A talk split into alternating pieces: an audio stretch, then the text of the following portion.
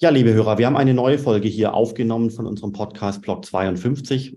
Mein Name ist Philipp Sandner und ich bin Leiter des Frankfurt School Blockchain Centers und wir sprechen heute mit Sarah Gottwald. Sie ist Geschäftsführerin der Blockchain Founders Group. Wir sprechen über die Blockchain-Ökosysteme in Deutschland und Europa. Wir sprechen über das Thema Web3, welche Untertrends hier zu beobachten sind. Gerade das Thema KI und Blockchain scheint jetzt so langsam zu entstehen.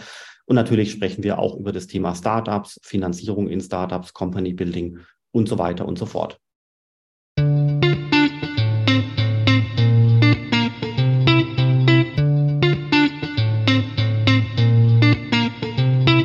Ja, liebe Sarah, ich freue mich, dass wir heute hier jetzt sprechen äh, können. Du bist frisch zurück aus Barcelona, wo die äh, größte europäische Blockchain-Konferenz ist. Da sprechen wir später darüber. Aber vielleicht mal zum Start. Wer bist du, was machst du und wie beurteilst du den Web3-Space derzeit, nachdem wir aus dem Kryptowinter so langsam rauszukommen scheinen? Ja, sehr gerne. Erstmal vielen Dank, dass ich hier sein darf, Philipp. Ich freue mich sehr. Ähm, genau, mein Name ist Sarah Gottwald. Ich habe ähm, vielleicht in einem Satz zu mir. Ich war neun Jahre bei BMW, ähm, habe aber schon lange eine Faszination für das Thema Blockchain, Krypto, Web 3 gehabt. Habe mich dann ziemlich genau vor einem Jahr dazu entschieden, dort rauszugehen habe dann äh, bei Vanagon Ventures angefangen, einem kleinen VC hier in München und ähm, bin seit Januar die Geschäftsführerin von BFG, der Blockchain Founders Group. Da werden wir später vielleicht auch noch kurz drüber sprechen. Ähm, und äh, genau, das ist so, das ist so meine Geschichte. Ich freue mich total auf die, auf die neuen Aufgaben, auf die neuen Herausforderungen und habe jetzt auch sozusagen die ersten paar Wochen äh, in der neuen Position schon äh, hinter mir, im positivsten Sinne. Genau, du hast gerade eben gefragt, wie habe ich äh, oder wie schätze ich aktuell den Markt ein? Ähm, also es sind ganz viele verschiedene Bewegungen, die ich gerade sehe. In Summe würde ich sagen, dass das Segment weiterhin sehr, sehr positiv ist. Die Leute sind tatsächlich dabei zu bauen.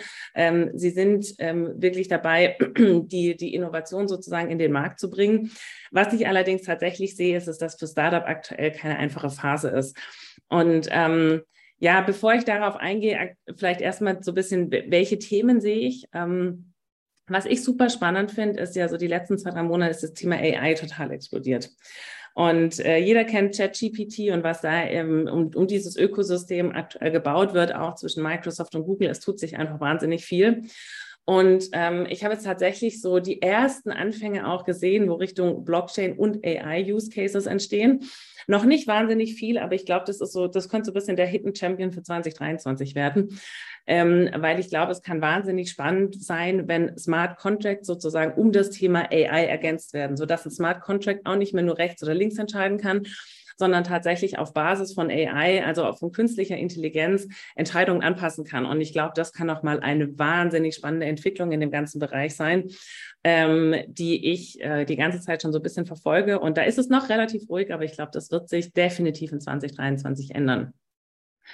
Ja, das ist ein spannendes Thema, Sarah, weil äh, die meisten äh, Entwicklungen im Blockchain-Bereich, die kamen ja unerwartet. Ja, also wer hätte damals gedacht, dass DeFi kommt? Wer hätte damals gedacht, äh, dass äh, so viele ähm, Layer Ones entstehen mit Cosmos und Polkadot und alles Mögliche. Wer hätte gedacht, dass die ReFi CO2-Tokenisierungsthematik so schnell durch die Decke geht? Und wer hätte gedacht, dass die NFT Thematik kommt. Stattdessen wurde ja antizipiert, dass Blockchain und Energiewirtschaft sich treffen, Blockchain und Produktion, Blockchain und Logistik, alles nicht passiert. Ja. Stattdessen sind ja Dinge passiert, die man nicht erwartet hätte. Das würde perfekt ins Muster mal passen, dass jetzt dieses Thema AI und Blockchain miteinander äh, verschweißt wird, wobei ich mich da ehrlich gesagt selber noch nicht damit beschäftigt habe. Ja, super. Und äh, ansonsten, wie nimmst du so den, den, den, den, den gesamten Space mal auch abseits der Thema, äh, abseits des Thema KIs? Ähm, Gibt es viele Gründungen, gibt es wenig Gründungen? Werden die finanziert? Gehen die Startups pleite, weil wir ja aus dem Kryptowinter eben rauskommen? Oder sehen die Leute den Frühling und pumpen wieder Geld in den Markt? Also das, da gibt es ja ganz verschiedene Lesarten. Mhm. Was ist deine Meinung? Ähm, Gerade auch, weil du ja jetzt in Barcelona auf der Konferenz warst und wahrscheinlich mit Dutzenden Investoren und Startups gesprochen hast. Ja, also ähm, vielleicht starte ich ganz kurz, wie war 2022? Also ähm, laut einem Report oder ähm, war Messari Report war es so, dass im ersten Halbjahr 2022 noch ungefähr 30 Milliarden ähm, in den Markt an Startups sozusagen Funding an Startups gegangen sind. Und in der zweiten Hälfte dann waren es nur noch 6,6 Milliarden. Und ich habe so ein bisschen das Gefühl, dass 2023 genau andersrum sein könnte. Was heißt es, dass das erste Halbjahr tatsächlich noch tough wird und dass das zweite Halbjahr dann deutlich leichter werden könnte? Was ich tatsächlich und auch auf der Konferenz sehr stark erlebt habe, ist, dass es aktuell für Startups wirklich schwierig ist, an Funding zu kommen. Ähm, aus meiner Sicht ist es so, dass es ist immer noch Geld im Markt. Das heißt, die VCs haben Geld, aber sie sind aktuell extrem zurückhaltend. Und aus meiner Sicht ist das auch so ein bisschen so ein Massenphänomen, weil wenn ein VC in ein Startup investiert oder investieren würde, dann reicht das meistens nicht, sondern du brauchst mehrere ähm, VCs die, oder auch Angel-Investoren, die sagen, ja, ich möchte investieren. Und ich glaube an das Businessmodell, an das Team, an das Startup. Ähm, aber das Problem ist, dass wenn einer da sehr zurückhaltend ist oder wenn halt auch zwei oder drei zurückhaltend sind, dass das automatisch dazu führt, dass die anderen dann auch zurückhaltend sind. Und ich glaube, das hat man vor allem Richtung 2021 genau in der anderen Richtung gesehen, dass da extremer, extreme FOMO in dem Markt war. Das heißt, sobald ein Startup von einem VC gefundet wurde, ähm, wollten alle VCs nachziehen. Und aktuell sehe ich eben den Trend genau andersrum. Ähm, die VCs sind zurückhaltend und ähm, ja, wie schon gesagt, einer reicht halt einfach nicht, um ein Startup zu äh, sozusagen zu fanden, sondern es müssen immer mehrere sein. Und da ist aktuell noch eine sehr große Zurückhaltung im Markt. Und ähm, das merken die Startups natürlich, das habe ich jetzt auch auf der Konferenz tatsächlich relativ stark gemerkt. Also ich hatte viele Gespräche, wo eben auch gefragt wurde, ob ich Intros machen kann, ob ich unterstützen kann. Und ähm, ja, es ist natürlich eine schwierige Situation, weil ähm, auch aus meiner Perspektive, ich habe natürlich auch sehr viele andere Tätigkeiten und Themen und ich kann ähm, ein Startup nur dann tatsächlich auch ähm, unterstützen und tatsächlich auch nur an VCs weitergeben, wenn ich zumindest in, in den Basics verstanden habe, was das Startup macht und auch ta tatsächlich an das Team und die Idee glaube. Und um dahin zu kommen, muss ich mich natürlich zumindest, ich sage mal irgendwie zwei Stunden mit dem Thema beschäftigen wahrscheinlich eher noch deutlich länger. Und ähm, das ist gerade schon definitiv ein Problem, das äh, die VCs, äh, die Startups haben, ähm, weil die VCs da einfach zurückhaltender sind. Ähm, ich glaube, dass das im zweiten Halbjahr anders wird. Ich hatte schon gesagt, das Geld ist da. Und ich habe einen ganz spannenden Gedanken. Irgendwann werden die Leute wieder anfangen zu investieren. Und dann fragt sich, weil aktuell, was ja passiert ist, der Housingmarkt ist ein Stück weit auch runtergegangen, der ganze Aktienmarkt ist runtergebrochen, er erholt sich gerade wieder, wir wissen noch nicht, wie es sich entwickelt hat. Krypto ist runtergegangen, erholt sich gerade auch ein bisschen, aber es herrscht gerade noch eine sehr große Unsicherheit. Und was ich einfach glaube, ist, dass wenn die Leute wieder anfangen zu investieren, dann werden die Leute sich die Frage stellen, wo besteht die größte Upside? Also wo kann ich am meisten mein Geld sozusagen im positiven Sinne vermehren? Und aus meiner Sicht ist dann ganz klar der Kryptobereich die Antwort, weil ja, wir haben da auch weiterhin das größte Risiko. Das heißt, natürlich habe ich ein Thema mit Risiko und Upside-Potenzial, also eigentlich eine ganz klassische Situation. Nichtsdestotrotz glaube ich, dass sich da eine sehr positive Entwicklung für den Kryptomarkt ergeben kann, ähm, weil halt in anderen Bereichen die, die potenzielle Upside geringer sein dürfte. Ich meine, der Kryptomarkt ist auch generell dafür bekannt, dass er eben sehr volatil ist. Und das ist positiv wie negativ. Und ähm, in dem Bereich kann ich mir vorstellen, dass es irgendwann für die Startups auch wieder leichter wird. Ähm, aktuell ist es aber schon, ähm, man muss schon, glaube ich, als Startup einfach richtig gut sein und wirklich ein spannendes Produkt haben, echt was drauf haben, ähm, um da gut an Investorengelder zu kommen.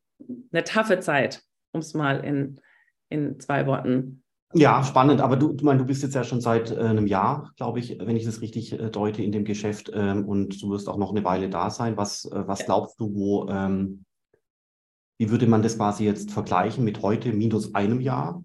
Und wo glaubst du, wo wir heute in plus einem Jahr hingehen? Also ich weiß, das ist schwierig, Kaffeesatzleserei, aber einfach mal so heute und dann den Zeitpunkt minus ein Jahr plus ein Jahr äh, vergleichen.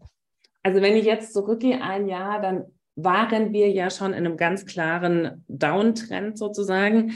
Nichtsdestotrotz, die großen, die wirklich großen Katastrophen wie FTX und Terra Luna ähm, sind vor einem Jahr noch nicht passiert gewesen. Ähm, ich glaube, Terra Luna war so im Mai rum und FTX eben jetzt im November. Dazwischen gab es natürlich ganz viele, ja, ich sag mal, anschließende Effekte aufgrund von diesen zwei Problemen, die dann auch alle sozusagen den Markt in, in sehr, sehr negatives Segment versetzt haben. Ähm, ich glaube, vor einem Jahr hätte niemand gedacht, dass es ja so schwierig wird, also 2022, weil einfach beispielsweise sowas wie FTX, glaube ich, fast nicht vorhersehbar gewesen wäre. Also bei Terra Luna, da gibt es ja doch sehr viele verschiedene Stimmen und ich glaube, da gab es auch ein paar, die das System, wie das Ganze aufgebaut war, doch als sehr, sehr kritisch angesehen haben. Das heißt, da hätte man vielleicht noch die Chance gehabt, das vorherzusehen. Ähm, vor allem, nachdem der ganze Markt dann angefangen hat zu fallen, dass das System dann irgendwann in Schwierigkeiten kommt. Ich glaube, da hat man eine Chance gehabt. FTX war, glaube ich, für alle oder für, für fast alle nicht absehbar. So. Und ähm, ich hoffe natürlich sehr, und das ist natürlich der Punkt, dass wir in 2023 nicht weitere solche Einschläge haben werden, die jetzt einfach niemand erwartet. Was in 2022 dann noch dazugekommen ist, ist natürlich die extrem negative Makrolage. Der Krieg in der Ukraine hat angefangen, das ist jetzt schon über ein Jahr her, das hätte auch niemand erwartet. Also aus meiner Sicht ist 2022 so viel passiert, was wirklich nicht vorhersehbar gewesen wäre. Ähm, dass es wirklich in Summe ein sehr, sehr negatives Jahr war. Für mich ist so ein bisschen, Krypto steht trotzdem noch. ich meine, wir haben über 200 Millionen User aktuell in den ganzen Cryptocurrencies drin. Das ist für mich einfach weiterhin ein super bullisches und positives Zeichen. Ich glaube, niemand ist mehr der Meinung, dass Krypto weggeht oder dass, dass es irgendwie Web 3 nicht mehr geben wird. Ähm, das ist so ein bisschen die, das Jahr zurück. Also einfach ein wahnsinnig schwieriges Jahr. Wenn ich jetzt ein Jahr nach vorne blicke, das passt so ein bisschen zu dem, was ich gerade schon gesagt habe. Also ich glaube, das erste Halbjahr ist doch noch sehr herausfordernd. Ich kann mir vorstellen, dass es Richtung Quartal 3, Quartal 4 wieder etwas einfacher wird. Die Betonung liegt auf etwas. Ich glaube noch nicht, dass wir in einen extremen Bullrun kommen werden. Ähm, ich glaube, dafür müssen wir noch warten, bis wir in 2024 sind. Aber ja, Glaskugel lesen kann ich auch nicht. Ähm, es wäre natürlich schön, wenn wir dann auch in 2024 auch das Thema, also, also aus makroökonomischer Sicht auch das Thema Rezession wirklich hinter uns hätten oder das auch einfach durch ist und wir da dann wirklich auch wieder, ich sage mal, in eine stabilere Phase kommen und da die Möglichkeit haben, wirklich dann ähm, ja wieder, wieder in einen sehr positiven Markt reinzukommen, ein sehr positives Segment. Ja, macht Sinn. Und äh, vielleicht zu der äh, BFG, also ich meine, da bin ich ja im Verwaltungsrat, äh, das. Äh, kann man einfach vielleicht vorneweg sagen. Aber ähm, was macht ihr da? Was oder was machen wir da? Äh, was passiert ja. bei der Firma? Sehr, sehr gerne. Danke, danke auch für die Frage. Ähm, genau, ich hatte ja gesagt, ich bin selber erst seit Januar dabei, das heißt da auch noch äh, dabei, die ganzen Prozesse und alles im Detail zu verstehen. Ähm, ich habe tatsächlich heute Morgen ähm, von Max ein unfassbar positives Update bekommen. Wir hatten äh, Bewerbungsschluss am 17.02., also gerade letzte Woche, und wir haben über 400 Bewerbungen bekommen. Und ähm, um das in, ins Verhältnis zu stellen, von einem Jahr waren es ungefähr nur 200. Und das ist natürlich schon aus meiner Sicht, da hat das Team eine fantastische Arbeit geleistet an der Stelle, weil es halt einfach so ist, umso mehr Bewerbungen reinkommen, umso höher ist die Wahrscheinlichkeit, dass wir ähm, extrem gute ähm, Gründer dabei haben und dass wir da einfach dann extrem gute Startups fanden können. Jetzt ist mir gerade eingefallen, ich habe eigentlich gar nicht erklärt, was wir genau machen. Vielleicht noch mal einen Schritt zurück.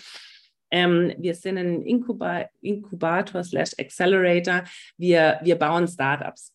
Ähm, das heißt, wir sind ganz vorne wenn Teams im Endeffekt ähm, vielleicht das Team noch gar nicht äh, final steht, wenn vielleicht nicht mehr viel mehr da ist als eine Idee.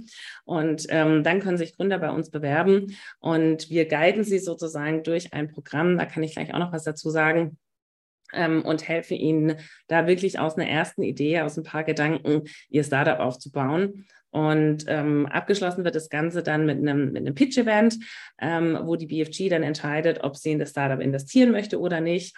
Und ähm, das ist dann auch sozusagen unser, unser ähm, Businessmodell. Das heißt, wir haben halt die Möglichkeit, extrem früh in Startups zu investieren. Ähm, das heißt, bei einer Bewertung von knapp unter einer Million. Ähm, und das bedeutet für uns natürlich, dass wir nicht darauf warten müssen, bis wir Unicorns sozusagen ähm, ähm, bei uns im Portfolio haben, sondern dass wir einfach viel früher schon ähm, die Shares dann auch veräußern können und dass wir einfach viel früher schon einen positiven Return, sobald ein Startup irgendwie bei 20, 30 Millionen ist, haben wir dann natürlich schon einen positiven Effekt. Genau. Das ist so ein bisschen das, was, was die BFG macht. Ähm, in welchen, in welchen Star welche Startups sind da momentan ähm, besonders äh, heiß oder welche Bereiche? Ja, also ist es, mhm. äh, weiß ich mhm. nicht, damals noch Custody oder AML Analytics oder ist der Zirkus äh, schon weitergezogen ähm, zu neuen Domänen, Metaverse und ähnliches? Also was tut sich da inhaltlich? Mm, ja, um jetzt nicht nur einzelne oder um jetzt nicht einzelne Startups zu nennen. Also was bei uns, glaube ich, gerade ganz stark ist, äh, sind mehrere Themen in Afrika. Ähm, Afrika ist aus, aus meiner Sicht deshalb ein wahnsinnig starker Markt. Viele Menschen sind da unten tatsächlich noch unbanked, haben aber mittlerweile über Handy und oder Laptop Zugang zum Internet. Und die Blockchain ist natürlich eine Technologie, die dadurch auf einmal ermöglicht, dass Leute ähm, sozusagen Überweisungen tätigen können und äh, dieses, dieses, sie brauchen keine Banklizenz mehr, sie brauchen kein Bankkonto mehr, ähm, um da am Zahlungsverkehr teilzunehmen. Und sie können auch auf einmal am europäischen und oder amerikanischen ähm, Arbeitsmarkt teilnehmen. Tatsächlich im Web 3 ist fast alles remote oder sehr viele ähm, Jobs. Und ähm, deswegen ist es aus meiner Sicht eine, eine, tolle Chance, dass sich in dem, in dem afrikanischen Markt gerade sehr viel tut, dass die Leute dort ähm, eben Jobs weltweit bekommen können. In dem Bereich sehen wir Startups, die bauen. Und eben auch das Thema Micropayments, Vernetzung, sowohl in Afrika, wir haben aber auch ein ähm, Startup, das sich da auf äh, das Thema Afrika-China bezieht und da eben auch die Transaktionen eben ähm, ermöglicht. Ähm, wir haben aber auch ganz viel ähm, Startups, die gerade in dem Refi-Bereich unterwegs sind. Vielleicht auch da ähm, eine kurze Beobachtung von der Konferenz. Das war ganz interessant. Das Thema Refi ist noch gar nicht so stark vertreten gewesen, also ähm, eher tatsächlich noch so etwas unterschwellig. Ähm, ich bin da, glaube ich, auch so ein bisschen in der Bubble drin, weil auch Vanagon, wo ich eben vorher war, einen starken Refi-Fokus hat. Und ja, aber Sarah, äh, ein, einmal reingegrätscht, weißt du warum? Wir organisieren ja auch Konferenzen an der Frankfurt School, weil die Konferenzorganisation und das Sponsoring vor minus einem halben Jahr gemacht wurde, also quasi so plus minus im September, Oktober. Und zu dem Zeitpunkt das Thema noch gar nicht auf der Agenda war. Das ist ganz interessantes Thema kam ja so richtig mit Vollgas erst seit Weihnachten, oder? Also, oder zumindest war es nicht, nicht vollkommen absehbar im September. Ja, das ist richtig. Ähm, das ist tatsächlich erst, ja, wahrscheinlich erst so Q4 aufgekommen. Ähm, vielleicht, um an der Stelle irgendwie ein, zwei, ein, zwei Zahlen zu nennen. Ähm, also der, der Refi-Markt wird wahrscheinlich deutlich wachsen bis 2030 bis auf ähm, 50 Milliarden was vor allem daran liegt, dass sehr viele Unternehmen, also ich bin jetzt im, im Voluntary Carbon Market, was vor allem daran liegt, dass viele der ähm, Unternehmen so eine Art Net Zero Pledge gemacht haben. Das heißt, sie haben halt versprochen, dass sie carbon neutral äh, oder CO2-neutral eben ähm, werden möchten und das Ganze eben entsprechend auch offsetten. Und das hat natürlich einen wahnsinnigen Schub sozusagen für den ganzen Markt gegeben. Ähm, und ich zitiere an der Stelle, ich habe schon zwei, drei Mal gemacht, Charles Hoskinson, den, den Founder von Cardano, immer ganz gerne. Ich finde ich finde es einfach so cool, das Zitat, weil er gesagt hat, es geht darum, so the, the greed of humans, to align the greed of humans uh, with a positive outcome. Das heißt, und das ist für mich so das, was der Refi-Markt tatsächlich macht. Also du hast wirklich ähm, Du hast Leute, die, die einfach Geld verdienen möchten, was vollkommen in Ordnung ist, ähm, und dafür auch bereit sind, ähm, in Technologie zu investieren, nachzudenken, coole Ideen zu haben. Du hast ganz viele Leute, die eben auch einfach einen positiven Impact für den Planet haben oder ja dazu beitragen möchten. Und das ist das, was, glaube ich, den Refi-Markt ganz stark ähm, vereint und ähm, aus meiner Sicht super, super spannend, was sich da die nächsten Jahre tun wird. Ähm, ich glaube, den darf man definitiv nicht unterschätzen. Und ich glaube, das ist auch, um da jetzt wieder ein bisschen auf die BFG zu kommen, ähm, wir haben bereits vier Startups in dem Bereich. Und ich denke, das ist auch richtig cool, ähm, weil es da einfach ähm, viele, viele Möglichkeiten geben wird. Und vielleicht ein letzter Satz noch dazu. Aktuell ist ganz viel Richtung Carbon und Compensation und eben alles, was um die CO2-Zertifikate sich entwickelt. Aber das ist ja erst der Anfang. Also es ist sicherlich ein super wichtiges Thema, aber das hört ja nicht damit auf, sondern das war jetzt der Start sozusagen. Mm, aber ich glaube, dass sich in dem Bereich noch ganz, ganz, ganz viele andere Sachen entwickeln werden. Ähm, und ich habe zum Beispiel letztens auch von einem Projekt gehört, das war, glaube ich, Kaffeebau in Kolumbien, die dort ähm, wahnsinnig hohe Zinsen noch für ihre ähm, Darlehen sozusagen zahlen mussten. Und das war eine NGO, die da reingegangen ist und die gesagt hat, sie machen, also wenn man eine Bank dazwischen geschaltet hätte, ähm, die hätten, die Bauern hätten keinen Kredit bekommen. Und dann haben sie eine NGO gemacht, haben das Ganze auf der Blockchain aufgesetzt und haben sozusagen Gelder aus Westeuropa genutzt, die wir hatten ja bis vor eben kurzem waren wir komplett bei Null Zinspolitik. Das heißt, wir haben sozusagen in Europa keinen Cent bekommen auf der Bank für unser Geld. Und auf der anderen Seite gab es in Kolumbien Bauern, die bis zu, ich konnte es gar nicht glauben, 100 Prozent an Zinsen hätten zahlen, also zahlen mussten.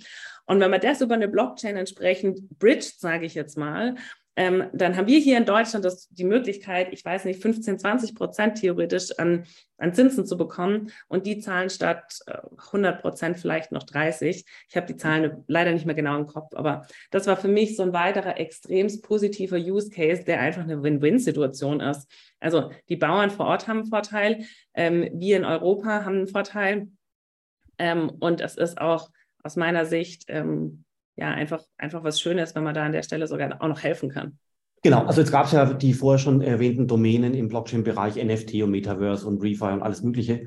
Kann Financial Inclusion auch so eine eigene separate Domain werden, die positiv sich entwickelt und zwar einfach, weil Startups erfolgreich sind, weil Firmen gebaut werden, weil da auch Geld damit verdient werden kann, indem ich zum Beispiel geldflüssig günstiger abbilden kann, ähm, sodass Financial Inclusion eine eigene Unterdomäne der Blockchain-Technologie werden kann, wo profitable Firmen entstehen und dadurch das Thema Financial Inclusion ermöglichen. Weil, warum frage ich Sarah? Das ist ja die genau gegensätzliche Lesart, wie man eigentlich Financial Inclusion in den letzten 20 Jahren angepackt hat. Nämlich, wir brauchen eine Institution hier und ein IWF dort und die Europäische Kommission und Entwicklungshilfeministerium und so weiter. Und dann machen wir Projekte und irgendwann wird es besser. Ja, das heißt, äh, das ist ja quasi ganz, ganz, ganz anders, wenn ich sage, okay, lass uns dort Startups aufbauen, die irgendwie was besser machen als das existierende Ökosystem dort. Zum Beispiel Transaktionsgebühr runtersenken von 10% auf 3%. Und dann verdient das Startup immer noch ein bisschen Geld, kann auch wachsen, ist profitabel.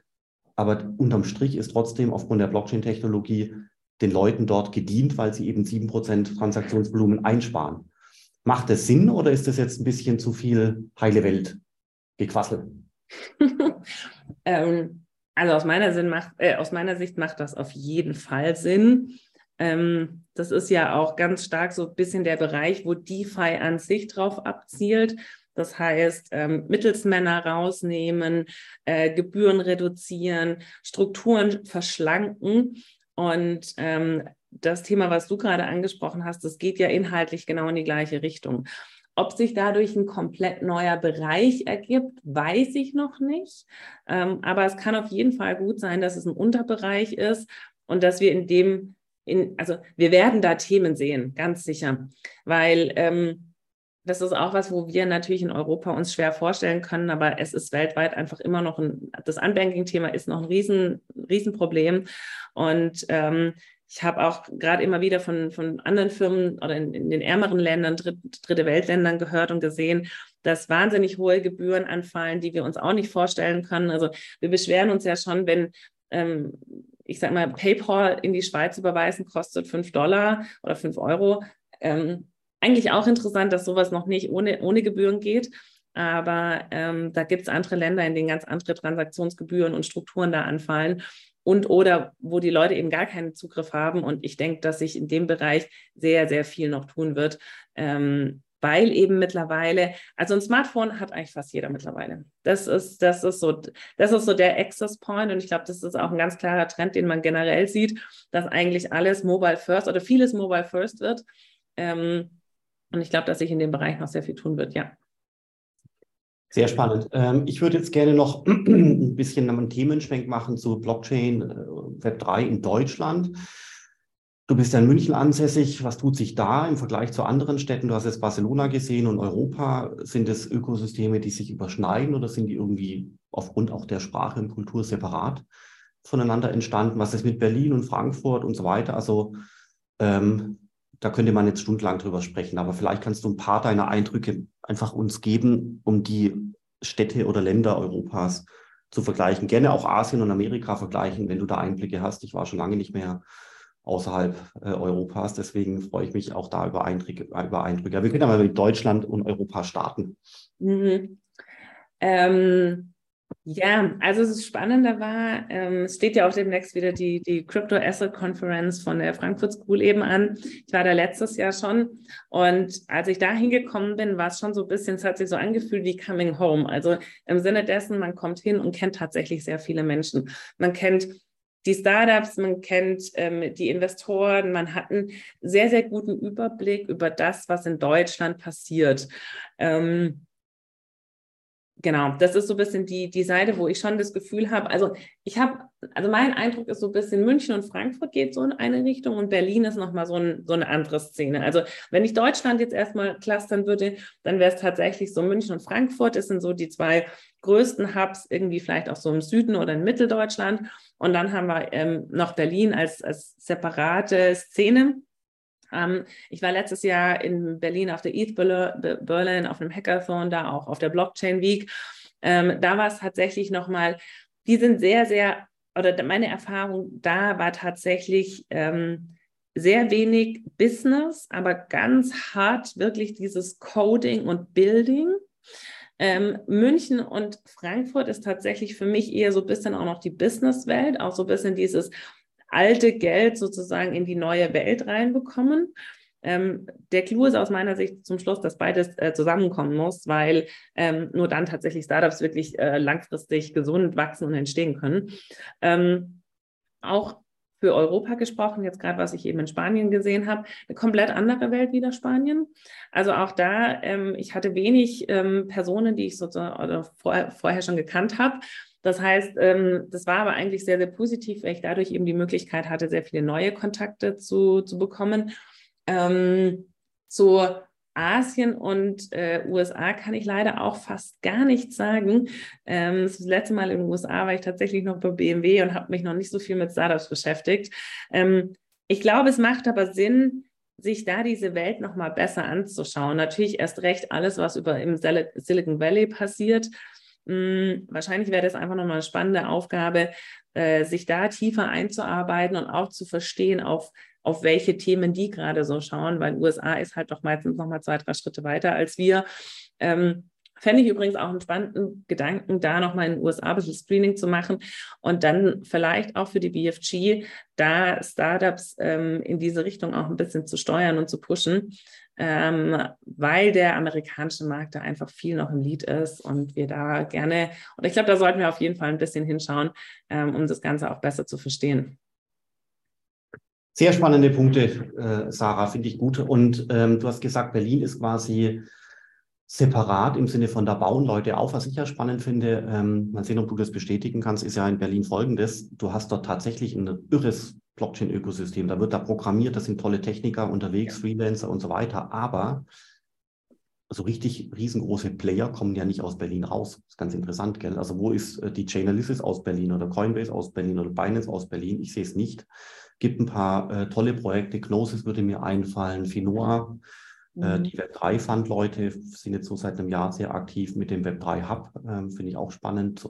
Aber ich will es auch nicht kritisieren übrigens, sondern meine Diagnose wäre hier, dass in Berlin die Leute leben, aber bei Firmen und vor allem bei Protokollen mitarbeiten, die nicht notwendigerweise einen Berliner Stempel haben. Es könnte ja zum Beispiel die weltweite Solana Foundation sein, die oder Ethereum, wo in Berlin 50 oder 100 Leute arbeiten. Und deswegen hast du dort das Ökosystem, aber man würde dort nicht eine, man würde eine Blockchain-Szene nach Berlin verorten, aber man würde nicht erkennen, dass es dort jetzt ähm, zehn europäische Player gäbe, die sich da ergeben hätten. Macht es Sinn oder, ähm, oder ist mein, meine Diagnose, mein Bild falsch? Also ich ich glaube, ich kann es im ersten Schritt durchaus bestätigen. Ähm, vielleicht vor allem ein ergänzender Gedanke. Also es kann gut sein, dass Leute dort in, in, in großen oder größeren Firmen sozusagen mitarbeiten. Und was natürlich, was, was ich leider auch tatsächlich immer wieder gesehen habe, ist eben, ein Startup braucht halt eigentlich beides, wirklich so diese Business-Seite und die Tech-Seite. Und wenn halt nur eine Seite besonders stark ausgeprägt ist, ähm, gibt es oftmals Probleme. Also ich sage mal, wenn nur die Business-Seite sehr stark ausgeprägt ist, dann werden sie irgendwann Schwierigkeiten haben, weil das Produkt einfach kein Product Market Fit hat, weil sie an kleine User kommen, weil sie nicht ausreichend gut ähm, das Produkt auch entwickeln können. Und Berlin könnte eventuell so ein bisschen das Gegenteil sein, dass zwar sehr, sehr viel extrem gut entwickelt und programmiert wird, aber dass so ein bisschen der Anschluss fehlt Richtung Funding ähm, und da vielleicht auch so diese, diese Businesswelt, wie komme ich eben ans Geld ran, ähm, dass es deshalb vielleicht auch sein könnte, dass die Startups äh, sich nicht ganz so schnell oder groß entwickeln können, weil gerade wenn natürlich wenig Geld reinfließt und oder die Startups bootgestrapped sind, also eigenfinanziert, ähm, dann dauert es halt einfach viel länger, ähm, wie wenn wirklich einfach finanziell größere Summen zur Verfügung stehen. Ja, das ist schon auch ein valider Punkt. Also ein Venture Capitalist, den ich mal vor zwei, drei Jahren auf dem Kaffee getroffen hatte, hatte damals gemeint, Berlin sei so verspielt. Also das, äh, aber ich finde es ich finde es ein bisschen zu abwertend, ehrlich gesagt, weil, äh, weil das Berlin eine, eine, die größte Blockchain-Ökosystem, ja, Blockchain-Szene hat in Deutschland, ist unbestritten. Und es sind schlaue Leute, dass da jetzt nichts dabei rauskommen kann, ist eigentlich schwerlich vorstellbar. Mich würde mal noch interessieren, wie man Berlin und Zürich gegeneinander abwägen könnte, wobei es um das Crypto Valley auch ein bisschen leiser geworden ist. Aber da bräuchte man jemanden, der sich in beiden Ökosystemen extrem gut auskennt. Also wenn jemand jemanden kennt, bitte sagen. Das wäre mal ganz spannend, Berlin und Zürich systematisch zu vergleichen. Wahrscheinlich ist in Zürich das Thema reguliertes Finance ähm, oben auf der Agenda und in Berlin eher so die dezentrale äh, Thematik. Müsste man mal untersuchen. Sarah, hast ja. du eine Meinung dazu dem Thema?